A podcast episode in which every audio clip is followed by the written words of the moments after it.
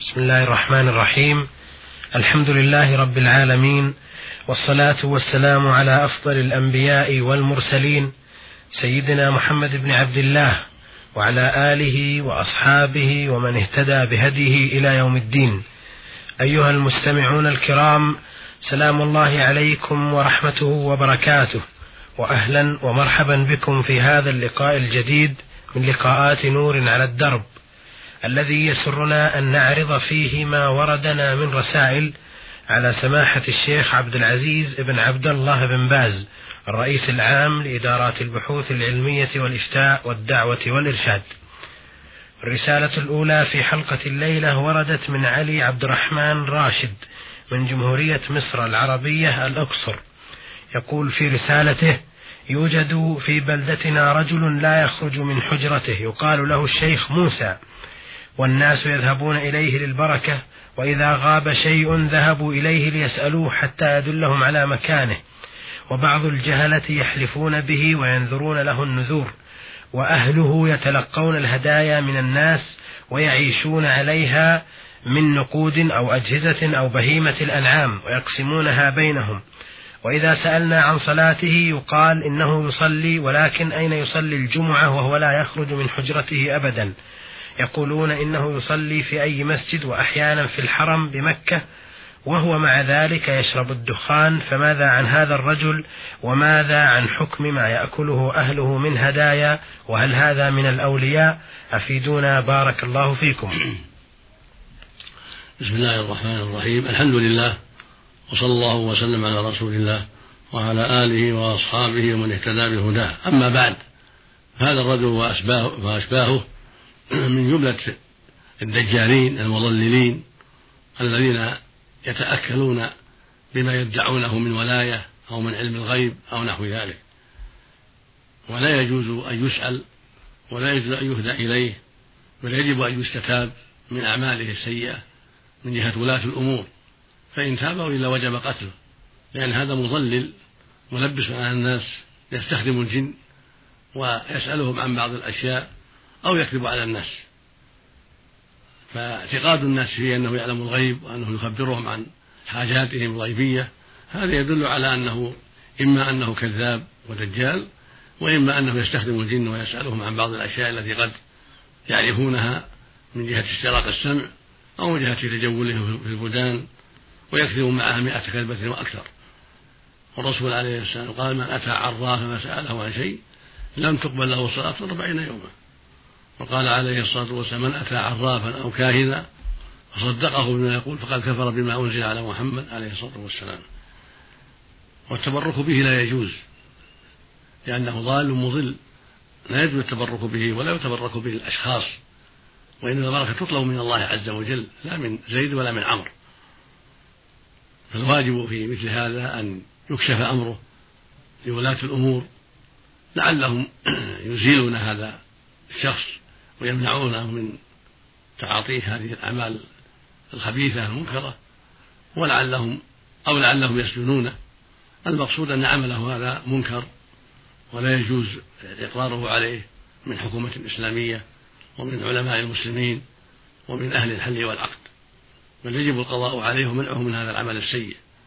ثم من أدلة فساد حاله كونه لا يحضر الجمعة ولا جماعة. هذا منكر عظيم. سئل ابن عباس رضي الله تعالى عنهما عن رجل يصوم النهار ويقوم الليل ولكنه لا يشهد الجمعة ولا جماعة فقال هو في النار. وشهود الجماعة أمر لازم وشهود الجمعة كذلك ودعواه أنه يصلي في كذا وكذا وهو لا يرى أو أنه يصلي في المسجد الحرام كل هذا دجل وكذب.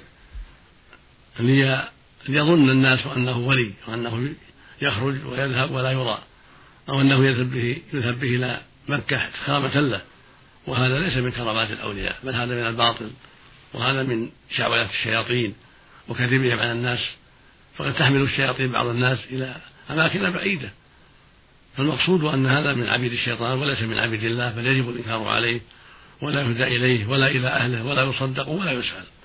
بل يجب أن يعاقب حتى يدع هذا العمل وحتى يصلي مع الناس وحتى يتوب إلى الله عز وجل وحتى يدع ما يدعيه من دعوى علم الغيب. فإن تاب وإلا وجب قتله. نسأل الله السلامة والعافية. نعم. بارك الله فيكم. يسأل الأخ علي عبد الرحمن راشد ثانيا ويقول إذا أحسست بنزول قطرة من بول أثناء الصلاة فهل تبطل صلاتي وماذا أعمل؟ إذا علمت ذلك يقينا فلا فلا تصح الصلاة بطلت الصلاة. سئل النبي صلى الله عليه وسلم قال له رجل يا رسول الله الرجل يجد الشيء في الصلاة؟ فقال صلى الله عليه وسلم لا ينصرف حتى يسمع صوتا أو يجد أو يجد ريحا وفي اللوط الآخر سئل صلى الله عليه وسلم رجل يحس ببطنه شيئا قال لا يخرجن من المسجد حتى يسمع صوتا أو يجد يجد ريحا. يعني لا يخرج حتى يتحقق أنه أحدث ريحا أو بولا أو غير ذلك. فإذا علم المصلي أنه خرج منه ريح أو بول أو غيرهما بطل الصلاة وهو عليه أن يستأنف الوضوء والصلاة. نعم. بارك الله فيكم. يقول أيضا ماذا عن الجهر بعد الأذان بالصلاة والسلام على رسول الله صلى الله عليه وسلم بصوت كصوت الأذان وإتباعه بقول المؤذن يا أول خلق الله وخاتم رسل الله؟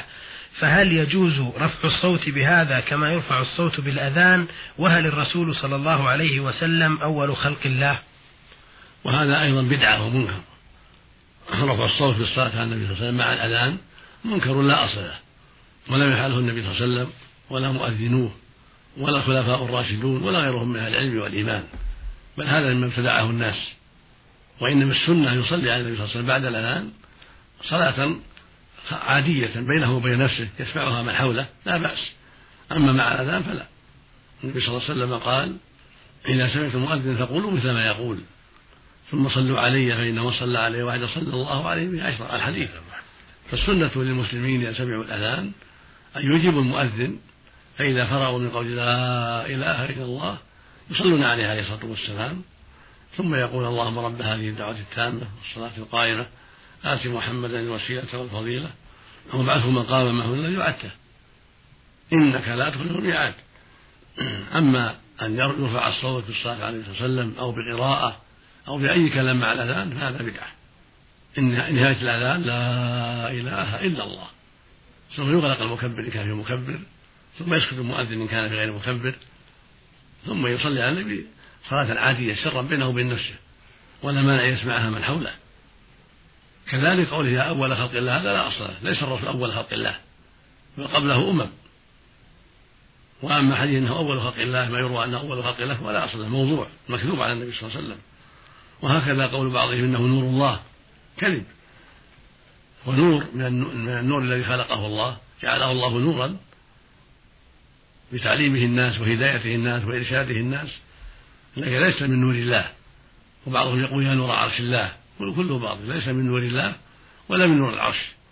ولكن الله أعطاه نورا بالوحي الذي جاءه. كما قال سبحانه قد جاءكم من الله النور وكتاب من وسماه صلى الله عليه وسلم سماه جل وعلا سراجا منيرا.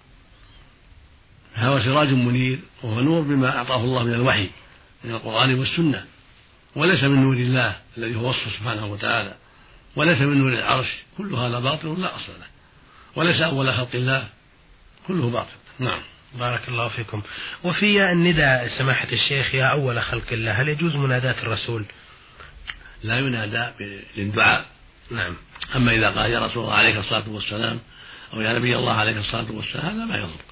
لكن إذا قال يا رسول الله أعطني كذا أو اشف مريضي أو يا أول خلق الله أنا في جوارك أو يا أول خلق الله أو يا رسول الله رد علي غائبي أو أخبرني بكذا وكذا من أمور الغيب أو ما أشبه ذلك. هذا لا يجوز. هذا من الشرك. أما إذا قال عليك الصلاة والسلام يا رسول الله يا رسول الله عليك الصلاة والسلام فهذا معناه من باب الاستحضار في في القلب للصلاة والسلام عليه. مثل ما يقول في الصلاة السلام عليك أيها النبي ورحمة الله وبركاته. من باب الاستحضار لا من باب الدعاء. بارك الله فيكم. آه، له سؤال أيضا يقول فيه أعمل مدرسا والمدرس عندنا ليست له آه، إجازة أثناء فترة الدراسة وعندي عمل في منزلي يحتم علي حضوري والانقطاع عن المدرسة فقدمت إجازة مرضية وذهبت لطبيب وأخذ مني جنيهين وأعطاني الإجازة فلولا ذلك لم تحصل لي. فهل يصح عملي هذا أم يلزمني إعادة مرتب هذه الأيام؟ هذا كذب ولا يجوز. حرام عليك وعلى الطبيب الذي أعطاك الشهادة وهو منكر وتعاون على الإثم والعدوان. عليك أن أن تستسمحهم وتخبرهم بالحقيقة أو ترد عليهم. ما يقابل هذا الجزء الذي كذبت فيه إلا أن يسمحوا عنك. لأن الرسول صلى الله عليه وسلم حر نهى بل الله جل وعلا نهى عن الكذب والرسول حرم الكذب وأخبر عليه الصلاة والسلام أنه من صفات النفاق. من آيات المنافقين إذا حدث كذب وإذا وعد أخلف وإذا تؤمن خان نسأل الله العافية. نعم. بارك الله فيكم.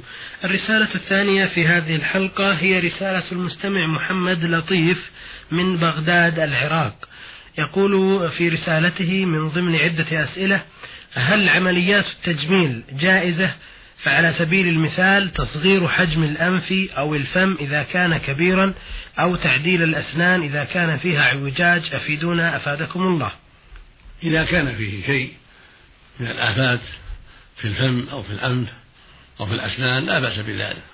أما إذا كان الأنف سليما والفم سليما فلا أعلم دليل يدل على جواز العبث فيه لتصغيره أو غير ذلك. أما إذا كان في علة سواد أو جروح أو شيء زائد على الخلقة المعروفة يعني شيء يعتبر شينا في الوجه أو في الأنف أو في الفم كسواد فيه يتعاطى دواء حتى يعود على حالة الجلدة الأخرى من جنس البشرة التي في الوجه أو قروح أو ما أشبه ذلك لا بأس.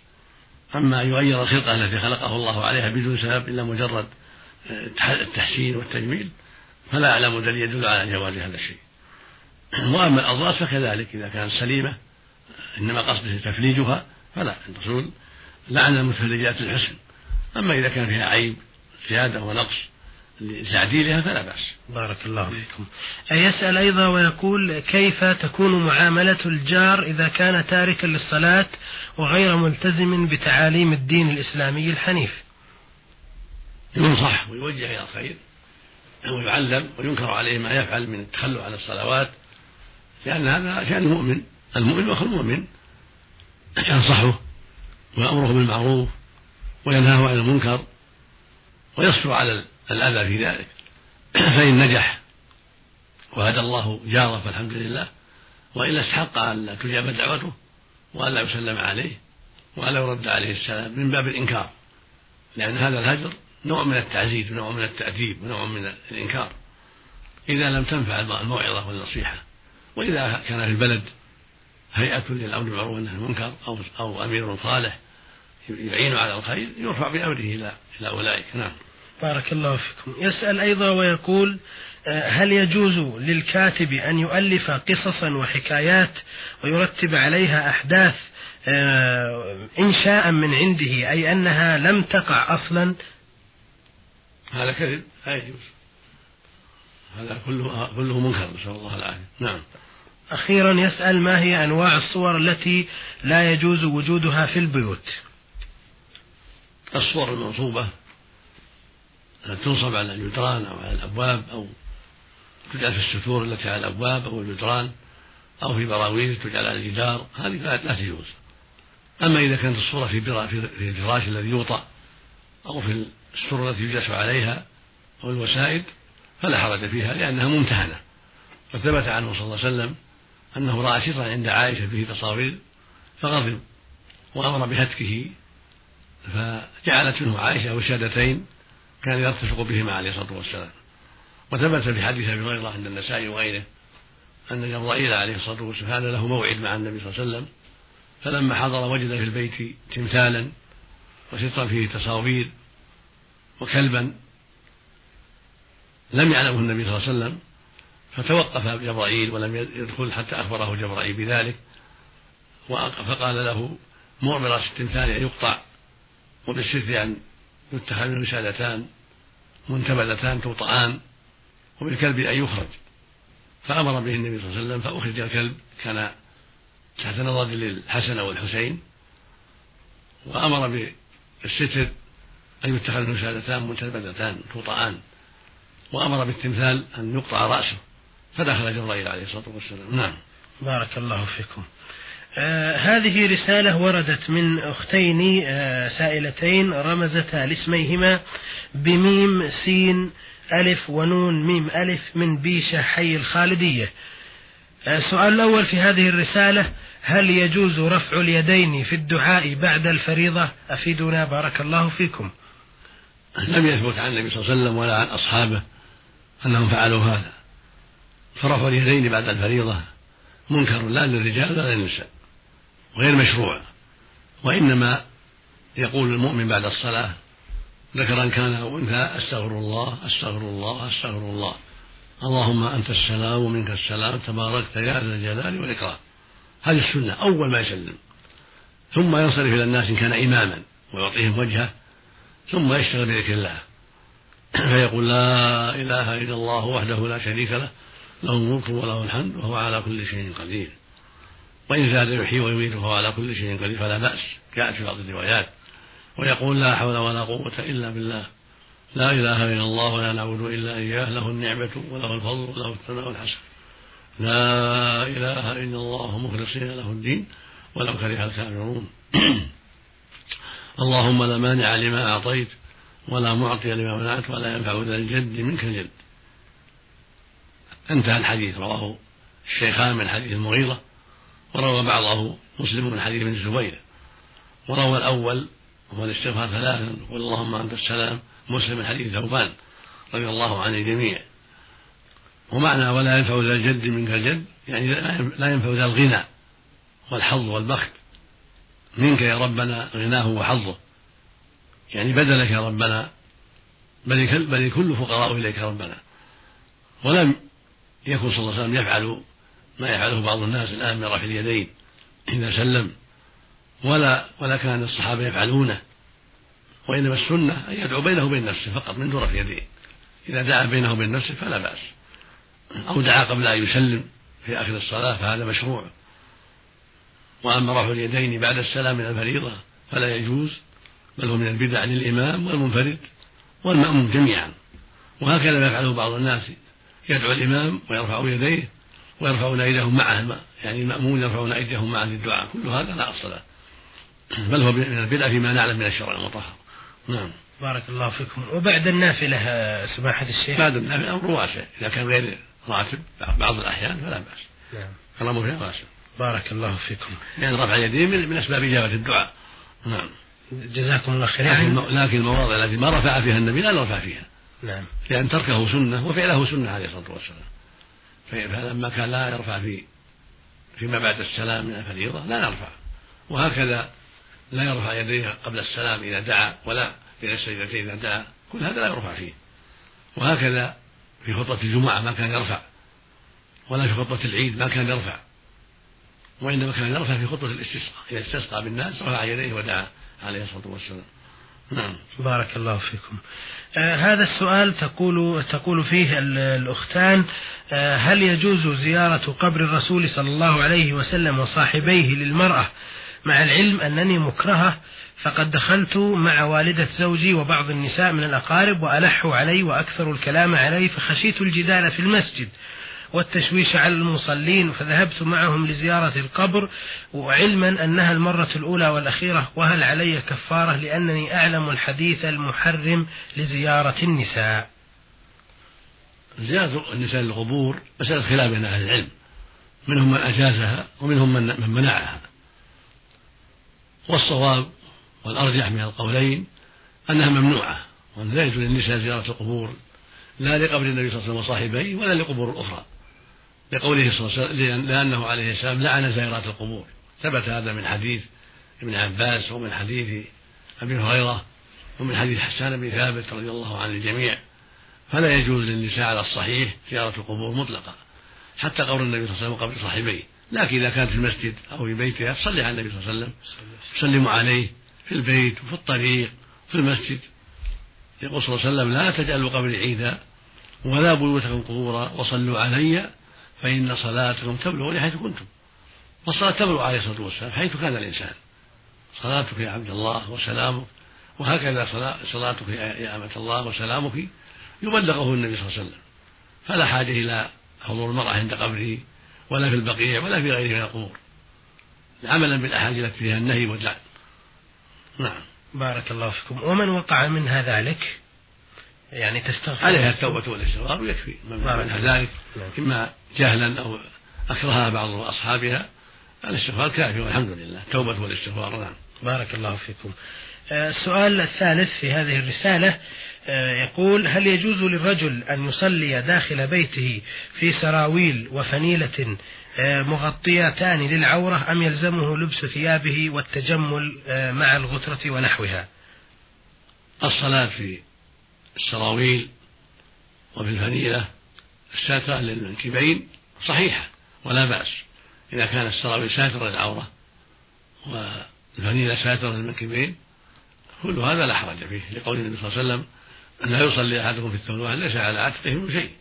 فإذا كان على العاتق أو العاتق أي شيء كالفنيلة فالحمد لله. ولكن كونه يتجمل ويلبس قميصه وعمامته يكون أفضل. لقوله سبحانه يا بني آدم خذوا زينتكم عند كل مسجد. يكون يأخذ الزينة المعتادة يصلي مع الناس بالملابس الحسنة. كل هذا أفضل. ولكن إذا صلى في إزار ورداء أو سر في أو سر في أو صلى في قميص ورداء أو قميص وفريدة ساترة للكريمين فلا بأس بذلك ولا حرج. الصلاة صحيحة. نعم. بارك الله فيكم. آه في آخر الرسالة تقول آه السائلتان قرأنا ورقة مرسلة من سماحتكم آه، إذا صح ذلك عن نعم الذكر. نعم. آه، قرأنا ورقة مرسلة من سماحتكم إلى الناس إذا صح ذلك عن الذكر الذي بعد الفريضة. ولم يرد فيها قول لا إله إلا الله وحده لا شريك له. له الملك وله الحمد يحيي ويميت وهو على كل شيء قدير عشر مرات بعد المغرب والفجر. أفلم ترد ضمن الذكر بعد الفريضة أم ماذا؟ هذه مشروعة بعد الفجر والمغرب. وإذا كانت ما ذكرت في الرسالة يمكن ذكرها في الطبعات المستقبلة لأني لا أذكر الآن على الرسالة. لكن إذا كانت لم تذكر تذكر إن شاء الله في المستقبل وإلا فيها ثابتة في المغرب والفجر. كان النبي صلى الله عليه وسلم يذكر الله عشرا. لا إله إلا الله وحده لا شريك له له الملك وله الحمد يحيي ويميت الخير وهو على كل شيء عشر مرات يشرع للمؤمن والمؤمنة الإتيان بذلك بعد الفجر وبعد المغرب. نعم. بارك الله فيكم. آه هذه رسالة وردتنا من سليمان مبارك عمر مخاش من الرياض. يقول ما حكم الشرع في حالة تعرض أحد آه من المسلمين للانتهاك في عرضه؟ عندما يكون الشخص في رحلة برية أو بحرية أو جوية آه وقد يناديك للاستغاثة بك وفي حالة تلبية ذلك بدافع ديني وأخوي وإنساني قد تقوم في أثناء دفاعك عنه بقتل أحد الأفراد المعتدين الغاصبين. علما أنك لم تبخل بأي وسيلة لعدم التعرض لقتله. آه، ولكن اضطررت إلى ذلك لأجل دفعه عن عرض أخيك المستنجد بك الذي معه نساء أو يعتدى عليه هو في عرضه أو ماله أو نحو ذلك. أفيدونا ما الحال إذا كان هناك فيه قتل؟ وهل ينطبق على ذلك قول الرسول صلى الله عليه وسلم القاتل والمقتول في النار؟ أفيدونا أفادكم الله. الواجب على المسلمين التآمر بالمعروف والتنهي عن المنكر أينما كانوا في الطائرة أو في غيرها. وعلى المسلم أن يعين أخاه في الحق وليس له أن يعينه في الباطل. وعليه أن يذب عن عرضه فلا ينبغي له أن يجلس مع المغتابين بل ينكر عليهم ويعظهم ويذكرهم حتى لا يغتابوا إخوانهم. لأن الله سبحانه يقول ولا يغتب بعضهم بعضا.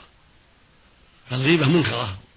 ومن الكبائر فإذا جلست مع قوم يغتابون الناس فأنت شريك لهم في الإثم إلا أن تنكر عليهم أو تفارقهم. فعليك أن تنكر فإن أجابوا فالحمد لله وإلا فعليك أن تفارقهم ولا تجلس معهم على ما حرم الله عز وجل. وإذا تعدى زيد على أخيك فالرسول صلى الله عليه وسلم قال انصر أخاك ظالما أو مظلوما. قالوا يا رسول الله نصرته مظلوما فكيف أنصره ظالما؟ قال تمنعه من الظلم. ولكن تأخذ على يديه هي تحجزه عن الظلم. هذا نصر الظالم منع من الظلم. فإذا تعدى أحد على أخيك توسط بينهم بالإسلام بالإحسان. في منع العدوان تحول بينهم أنتم إخوانك جميعا. توسطوا بينهم توكوا مشكلهم تمنع هذا من هذا. وإذا كان لهم دعوة أو خصومة بعد ذلك يتصلوا بالمحكمة. لكن لا تتركونهم في الطائرة أو في السيارة أو في الباخرة أو في أي مكان يتقاتلان ويظلم أحدهما الآخر لا. بل توسطوا بينهم وحلوا مشكلهم ومنعوا هذا من هذا وكونوا جلساء خير وأعوانا في الخير. فانصروا المظلوم وامنعوا الظالم. هذا هو الواجب عليهم بدون القتل. أما قتل لا. لا يقتل هذا ولا هذا. بل عليكم أن تحولوا بينهم من التعدي وأما القتل فلا يجوز الإقدام على القتل بل هذا يؤجل إلى أن تنظر المحكمة في أمرهما ومن كان يستحق قتلا لأنه فعل موجب القتل هذا له شأن آخر. فالحاصل أن عليك أن تساعد أخاك في رد ظلامته وفي منع الظلم عنه بغير قتل. أما القتل فلا لأن القتل يحتاج إلى عناية ويحتاج إلى نظر في أسباب القتل وإنما تحجز بينهما. تمنع هذا من التعدي على هذا. أنت وإخوانك الحاضرون تتعاونون على منع هذا من ظلم أخيه. وإذا كانت لهم دعوات تؤجل حتى يصلوا إلى محلهم أو إلى بلد أخرى فيه قضاء فيتحاكمون إلى القضاة فيما أشكل بينهم. لكن موضوع القتل؟ موضوع القتل موضوع كبير وعظيم.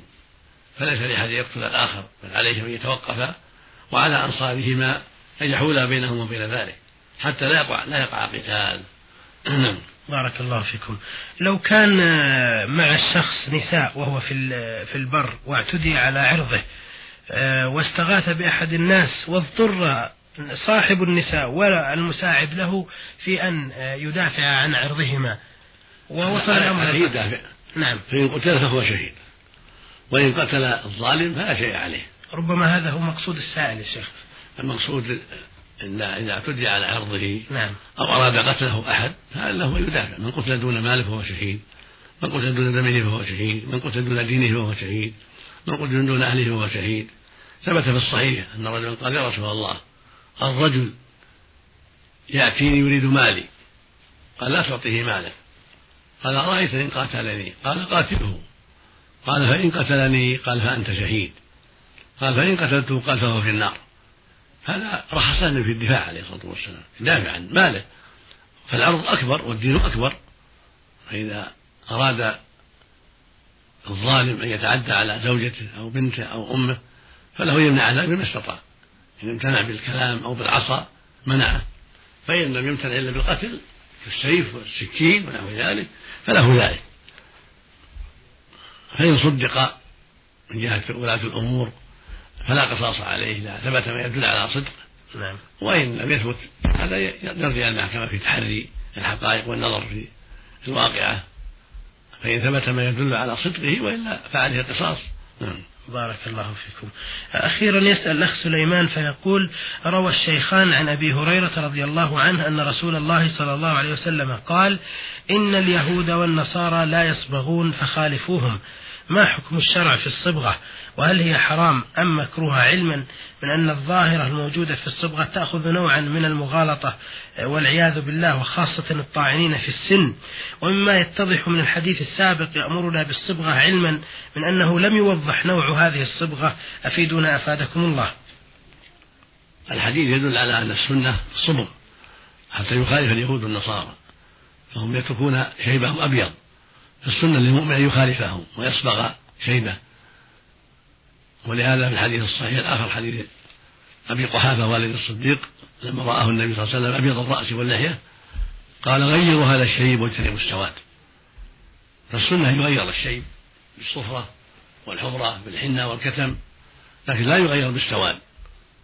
وإن كان النبي صلى الله عليه وسلم يبين هذا في هذا الحديث لكن بين في أحاديث أخرى. أمرنا هنا بالصبغ أن نخالف اليهود والنصارى فنصبغ. وبين لنا في الأحاديث الأخرى أن الصبغ يكون بغير السواد بالحمرة بالحناء والكتم.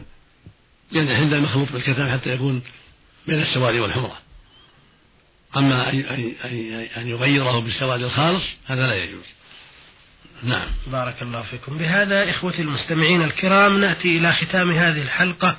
والتي عرضنا فيها رسائل علي عبد الرحمن راشد من جمهورية مصر العربية ومحمد لطيف من بغداد العراق وميم سين ألف ونون ميم ألف من بيشة الخالدية. وأخيرا رسالة سليمان مبارك عمر بخاش من الرياض.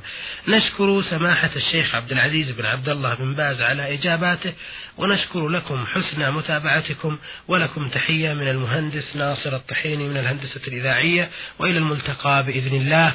والسلام عليكم ورحمة الله وبركاته.